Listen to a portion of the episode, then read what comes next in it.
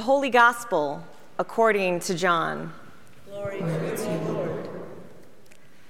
Pilate entered the headquarters again, summoned Jesus, and asked him, Are you the king of the Jews? Jesus answered, Do you ask this on your own, or did others tell you about me? Pilate replied, I am not a Jew, am I? Your own nation and the chief priests have handed you over to me. What have you done? Jesus answered him, My kingdom is not from this world. If my kingdom were from this world, my followers would be fighting to keep me from being handed over to the Judeans. But as it is, my kingdom is not from here. Pilate asked him, So are you a king?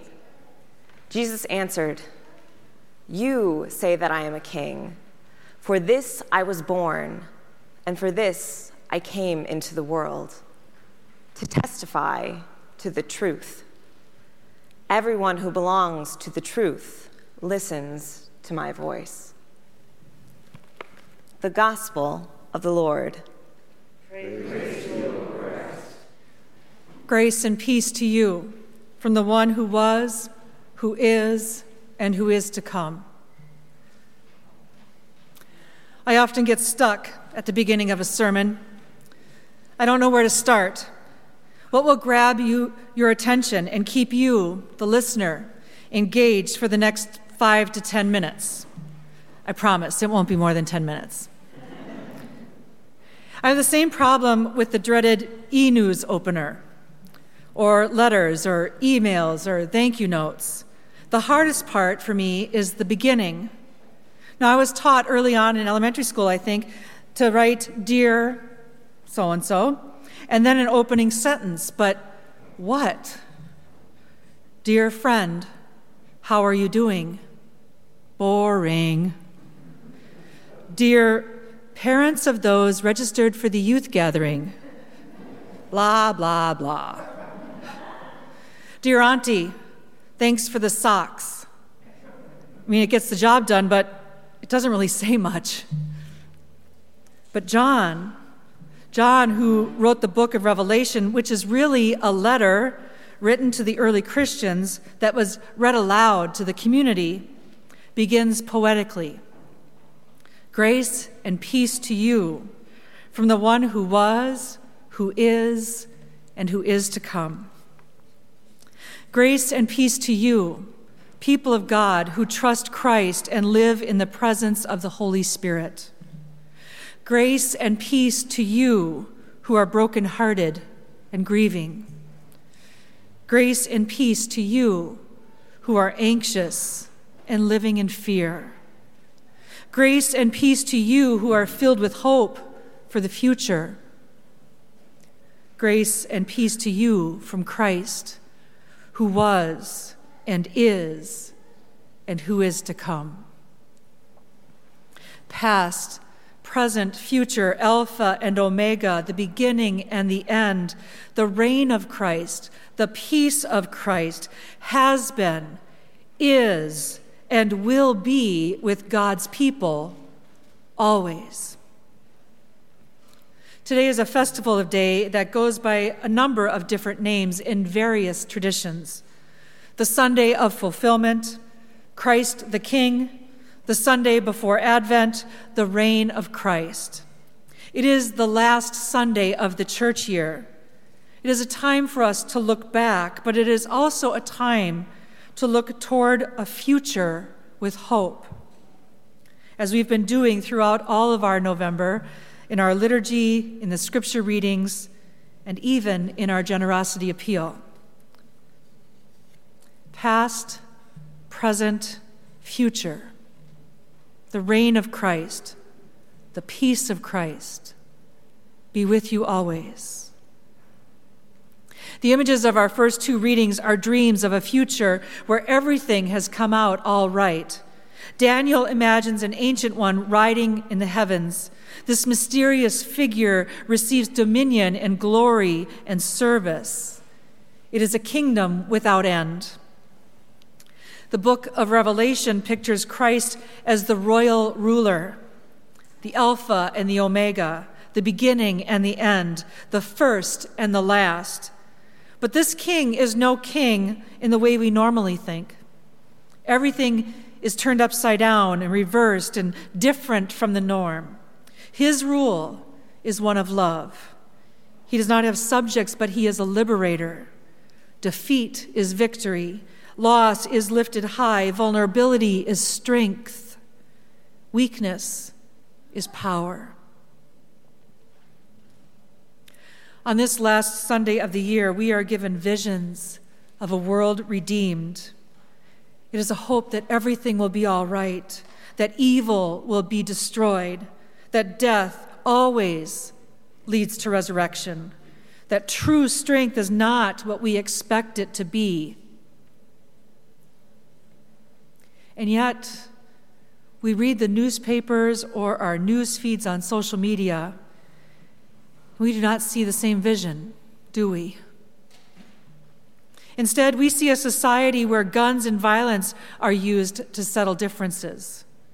We see politicians so hungry for power that corruption has consumed them. We see a justice system that doesn't work for everyone, especially not brown and black people. We'd see divisions grow deeper as COVID continues to plague our nation. And many of us are anxious and worried about the future. And some days, some days, a future with hope seems out of reach. Perhaps it is a good day to hear from theologian Fred Rogers. He said, I am fairly convinced that the kingdom of God is for the brokenhearted. I'll say that again. I'm fairly convinced that the kingdom of God is for the brokenhearted. Mr. Rogers knew that what we also know on this day that the kingdom of God is not only a hope for the future, but it is also at hand right now. Another familiar theologian and writer, Thich Nhat Hanh, wrote The kingdom of God is available to you in the here and now, but the question is whether you are available to the kingdom. Our practice is to make ourselves ready for the kingdom so that it can manifest in the here and the now. You don't need to die in order to enter the kingdom of heaven.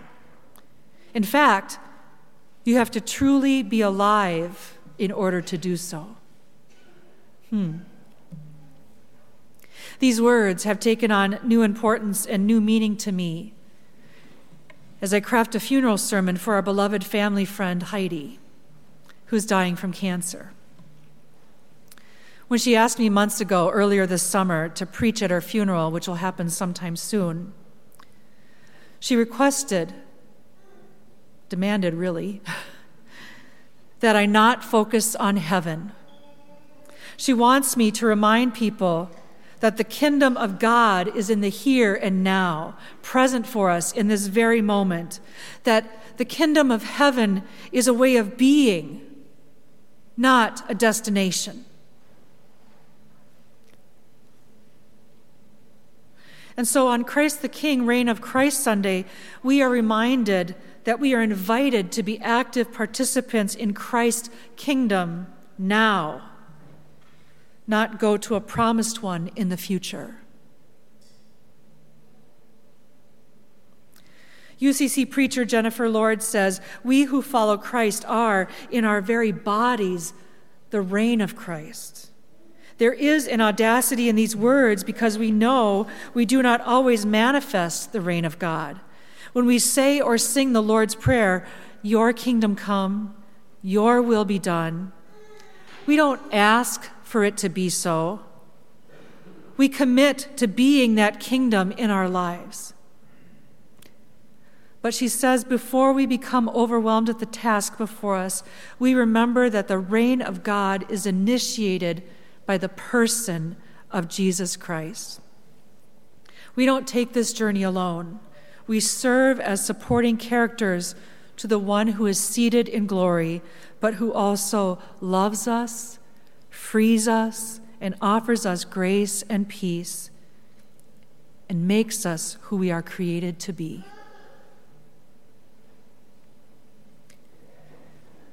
As we labor, we can be confident that our future is filled with hope because it is informed by the past.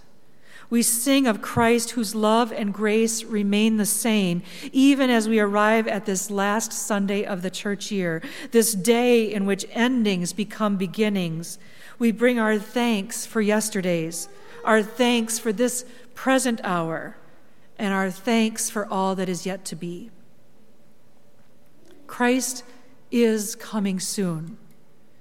We await the great day of the Lord that is still to come. And yet, Christ is here in community, in service, in generosity, in word and music, in silence, in water, bread, and wine.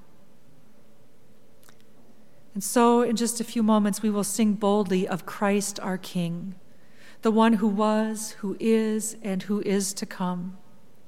We will sing together, You who walk each day beside us, sit in power at God's side. You who preach a way that's narrow, have a love that reaches wide. You, the everlasting instant, you who are our death and life. May this Christ reign in our lives not only on this feast day, but all of our yesterdays, todays, and tomorrows too. Amen.